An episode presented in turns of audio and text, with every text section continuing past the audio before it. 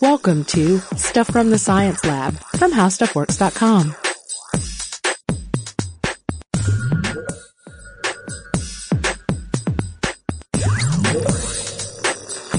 Hey Allison, did you hear about the statistician who stuck his head in a stove and his feet in a bucket of ice? Oh no, what happened? On average, he felt just fine. Oh. Uh, yeah. So, welcome to the Stuff from the Science Lab. This is Allison Loudermilk, the science editor at HowStuffWorks.com. And this is Robert Lamb, science writer at HowStuffWorks.com. And we bring to you that joke, Compliments of Terry in Grass Valley, California. Yep, that's my wife's aunt, actually. Who's soliciting jokes from your wife's aunt? Well, I solicited everybody, and she's a listener to the podcast. So Thanks, Aunt Terry. yeah, let's let's let's hit- get right to the topic here. We're talking about uh, Diamonds. diamonds, And whether Uh, they're a scientist's best friend. right. And now you already have a diamond, right? 'Cause I do. You're of course married, and I, I well, let's let's just stop that assumption right there. You know, of course, you know that you don't have to get a diamond Right, when you're married, and yes, I am in fact married, but I mean, you know, it could have there been yeah, something there are else. other ways. Yes, but I do see a diamond on your hand right now, so Yes. I know you have a diamond. yeah, well, it could be a it could be a really good fake, right? It could be. That's yes, yes, certainly. Uh, and we're about to get in, get into that. Like, bas- let's let's go ahead and hit exactly what we're going to hit. Some really cool diamonds in this uh, particular podcast. Yeah. we're not going to just Some talk. out of this world diamonds. yeah, some s- real spacey diamonds, um, and diamonds that like live in the jungle. It's going to be great. But to really understand why these are awesome, we do have to hit the basics. yeah, of diamond, formation. yeah. So a diamond, as awesome as it may look in the store or on a finger or, or whatever, is just carbon in its most concentrated form. All right. Right. You, know, you remember how um, Superman could like squeeze like a, a lump of coal and make it into a diamond? Yes. That's that's that's it. That's basic. That's the basics of it. All right. Uh, carbon is one of the most common elements in the world. Right. All right? You guys It's in- know this? Yep, it's in the air all around us. Um, and it- it's in our bodies. Like we're 18% carbon. Um, you know, so it's everywhere. Uh, and but we just Superman, or more, more uh, commonly, the Earth has not squeezed us into a shiny, beautiful uh, crystal. Uh, diamonds form about 100 miles uh, below the Earth's surface in the molten rock of the Earth's mantle. Yeah. Right, and this is where you find the right amounts of pressure and heat to transform the carbon.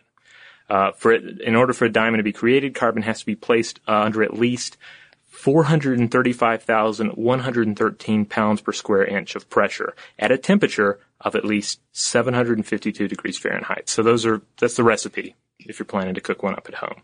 Right. And so if conditions drop below either of these two points, graphite, no Yeah, diamond. Stuck with graphite. Nobody wants a graphite ring. Not so much. Yeah. Most diamonds that we see today were formed millions, if not billions, of years ago. Yeah, they're carried up to the surface through powerful magma eruptions, and they can also form um, when uh, meteorites uh, crash into things because That's they- interesting. yeah, and uh, You have all that metal and heat and Yeah, it's like metal, heat, you know, pressure, and you get that. You can also get get this in a laboratory, and that's course. because everybody's heard of cubic zirconium, and um, this is just a laboratory gem, and we these have been on the market since like 1976, uh, and l- laboratories just basically simulate the heat and pressure from the Earth's mantle that create natural diamonds. so you know what I heard? What'd you hear? heard that um, there's a trend in weddings, you know, because we do the TLC weddings, oh yeah, a lot of articles for that. And um, I was I heard that there is if you can't afford a ring, then maybe you get a, uh cubic zirconium like placeholder kind of thing when you propose, and then when you can afford it, you you work up to the diamond. well that's a very honest way of doing it. Yeah. So I mean, I'm I'm of the mind that I think you know cubic zirconium looks pretty good. now, did you get your wife a diamond ring? Uh, they were did that work? they were diamonds that were already in the family. Ah, and okay. we reset So it's them an in the heirloom. ring. Yeah, That's really. cool. Just wondered. Yeah. So th- yeah, that's how we we did it. And now it, this is pretty interesting. Um, uh, over at the um, Ig Nobel prizes, they uh, uh, in the past few years they've um they've uh, given honors to um, scientists from uh, the University uh, of Mexico, the National Autonomous uh, University of Mexico, Interesting. uh, for creating diamonds out of 80 proof tequila. Well, it's not really diamonds, but diamond films, right? Right? Yeah.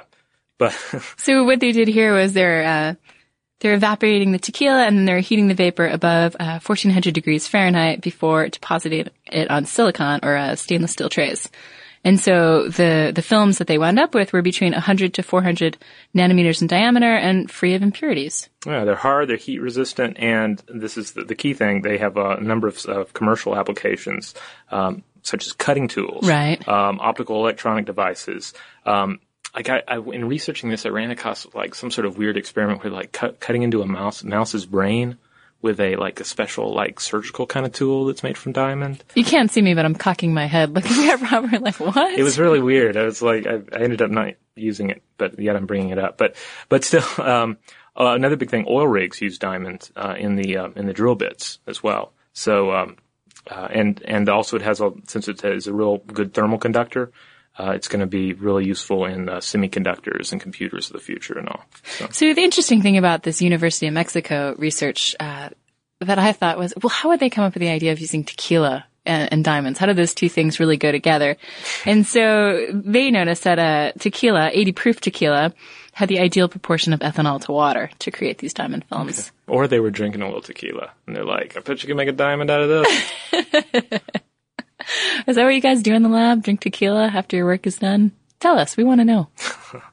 so those are the basics of of how diamonds are made, how they can be made here on Earth, but uh, they can also be made elsewhere um, in the uh, in the galaxy. With giant cosmic diamonds. Yeah. Now here on Earth, do you know what the largest diamond is? I don't. Like the largest like cut kind of diamond that has like a name and is so. I would have said the Hope Diamond. No, apparently it is the Golden Jubilee, and that is a 546 carat deal. It looks kind of, it like kind of fits in the palm of your hand, and is currently owned by the King of Thailand, and it was presented to him for his 50th anniversary of his coronation in '97.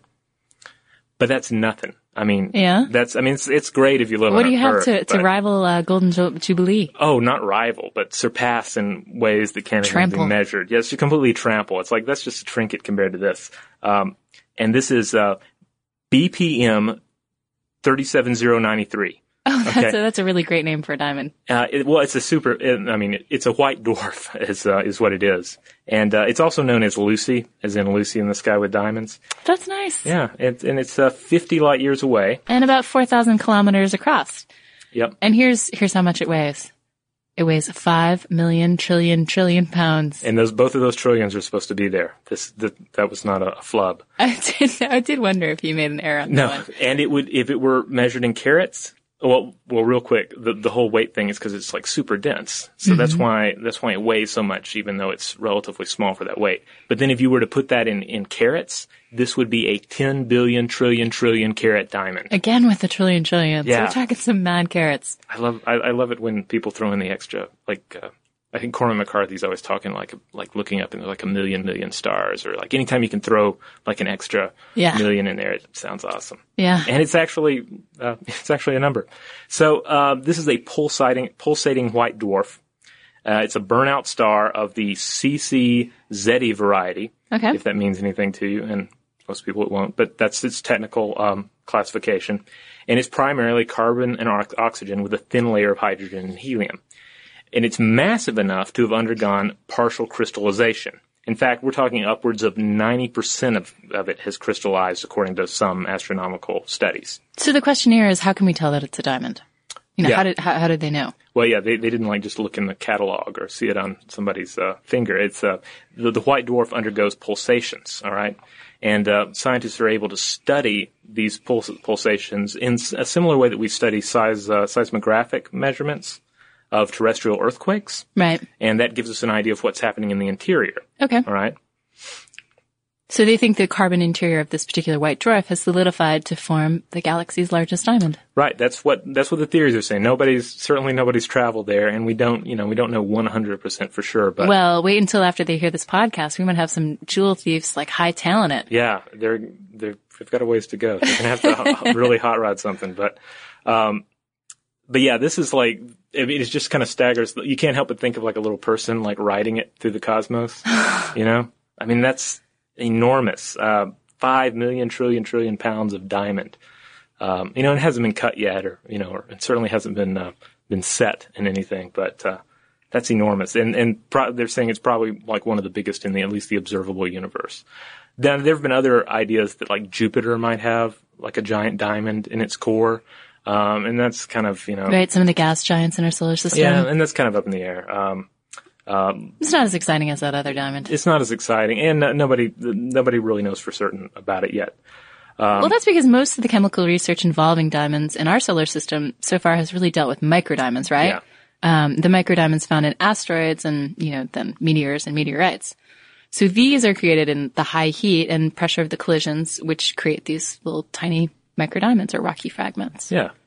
Yeah. But uh, luckily, there are there is something within our, or there might be something within our solar system that is just as fantastic as a enormous, um, you know, star diamond. Yeah. Uh, and that is the idea of. Uh, get this, all right. Im- Imagine this in your head, if you can. It sounds like in like an Asia album cover or something. But an ocean of liquid diamond filled with with solid diamond icebergs. All right, floating under like the the Neptune, Neptunian sky. Yeah. Like, isn't that crazy? And yet, there's a there's some interesting studies that say this might actually be what uh, the case is. right. And it's not just on Neptune too. It's, uh, don't they also postulate that it might be on Uranus? Yes, possibly on Uranus as well. Uh, 2010 study out of uh, Livermore National Laboratory in Livermore, California, published in Nature Physics, and basically it comes down to this: um, we've melted diamonds in the lab. It sounds kind of crazy, but Why would you melt a diamond? well, it's- it's science. Prove you can do it, right? but uh, but no, I know some brides who would be highly upset at that prospect. Do, yeah, if you bring a diamond melter to a wedding, that's just so poor taste. But, but uh, all right. So, but a diamond is it is incredibly hard material and it's very difficult to melt. Right. Um, and and but it's also difficult to melt in that if you melt a diamond, it's hard to keep it a diamond. You know, like you'll end up with just with graphite or something. You know. So they have to go through a certain rigmarole just to just to make sure that it melts in the right way. Right. So what happens is researchers blasted um, a diamond. Just like a small diamond, uh, you know, n- nothing nothing with a name Okay. on it or a curse. So researchers blasted this small diamond with lasers at uh, ultra high pressures, like those found on gas giants. Like, uh, like Neptune and Uranus. Yeah. right, right. And uh, yeah, the, the scientists liquefied the diamond, liquefied the diamond at pressures 40 million times uh, greater than what you'd uh, find standing at sea level on Earth. Whoa, that's some serious pressure. Yep. And they were slowly reduced. Uh, then they slowly reduced the temperature and pressure. And when the pressure dropped to about 11 million times the atmospheric pressure at sea level uh, here on Earth, and, and the uh, temperature dropped to about 50,000 degrees, guess what happened? Chunks of diamond. Yep, began to appear in it, little islands of diamond, liquid diamond. I mean, it's just really hard for me to even imagine like this in my head. You But, know, uh, the best image I have right now, I, I'm, I'm trying to summon up some fabulous, you know, kind of pirate treasure, Mm-hmm. you know, gold medallions, you know, treasure chests open. But I keep on thinking of the Goonies. Did you ever see that? When they get to the end, you know, and Uh-huh. there's like the, the ships with all like the treasure all around and, Oh, you know, yeah. the fabulous jewels and stuff. That's the best I can come up with here as far as a visual of a of diamond ocean. yeah, it's just completely, I mean, otherworldly, you know? Um, so.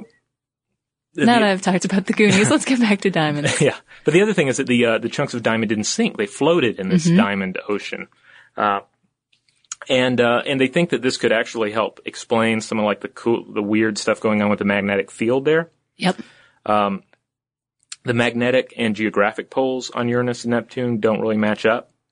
Um, in fact, uh, they can be up to like 60 degrees off um, off the of the uh, north-south axis. So to put that in perspective, um, if Earth's magnetic field were that far off, it would place the magnetic North Pole in Texas instead of off a Canadian island. And what, what researchers think might be possible is that a swirling ocean of liquid diamond p- could be responsible for the discrepancy.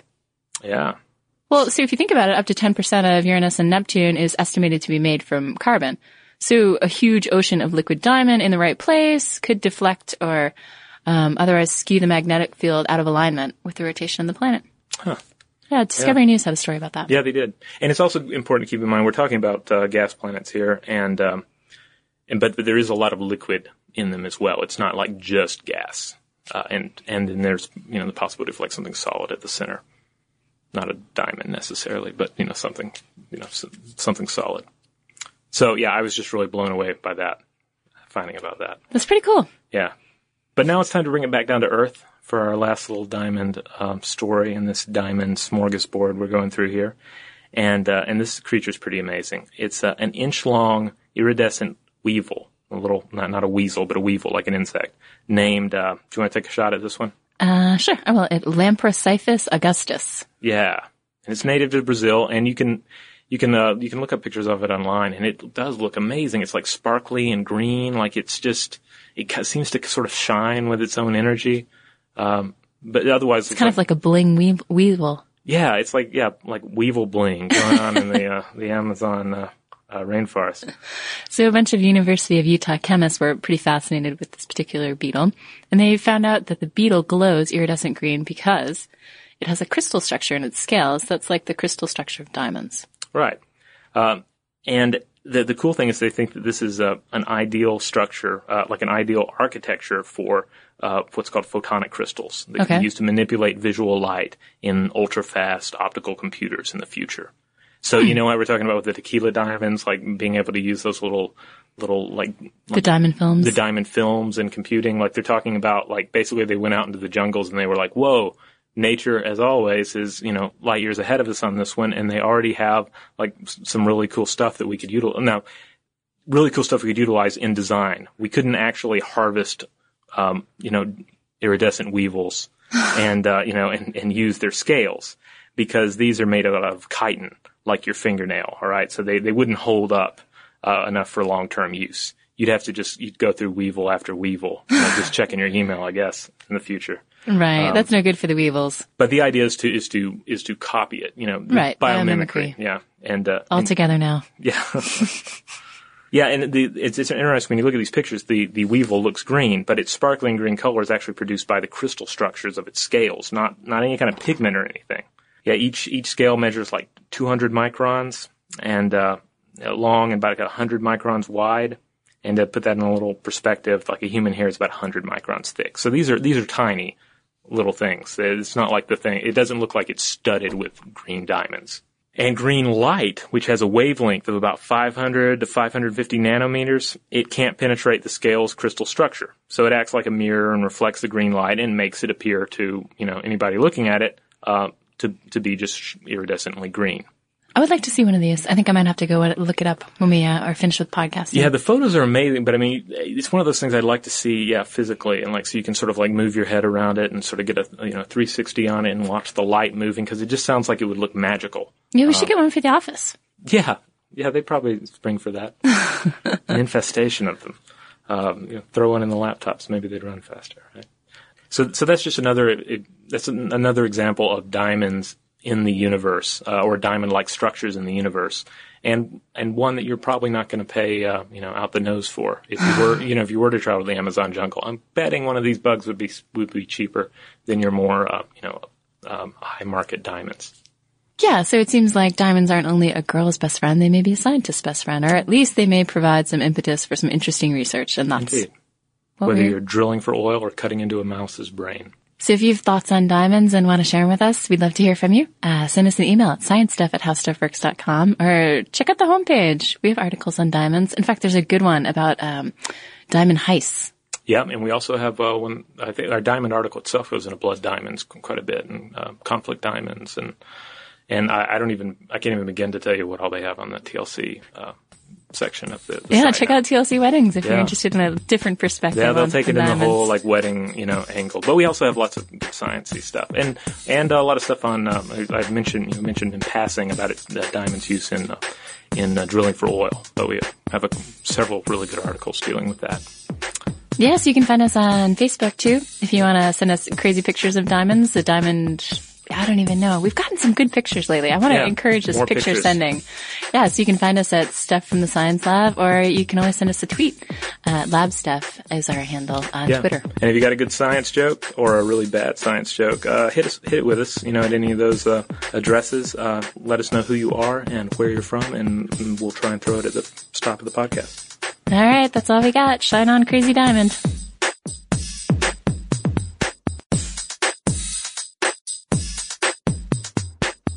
For more on this and thousands of other topics, visit howstuffworks.com. Want more How Stuff Works? Check out our blogs on the howstuffworks.com homepage.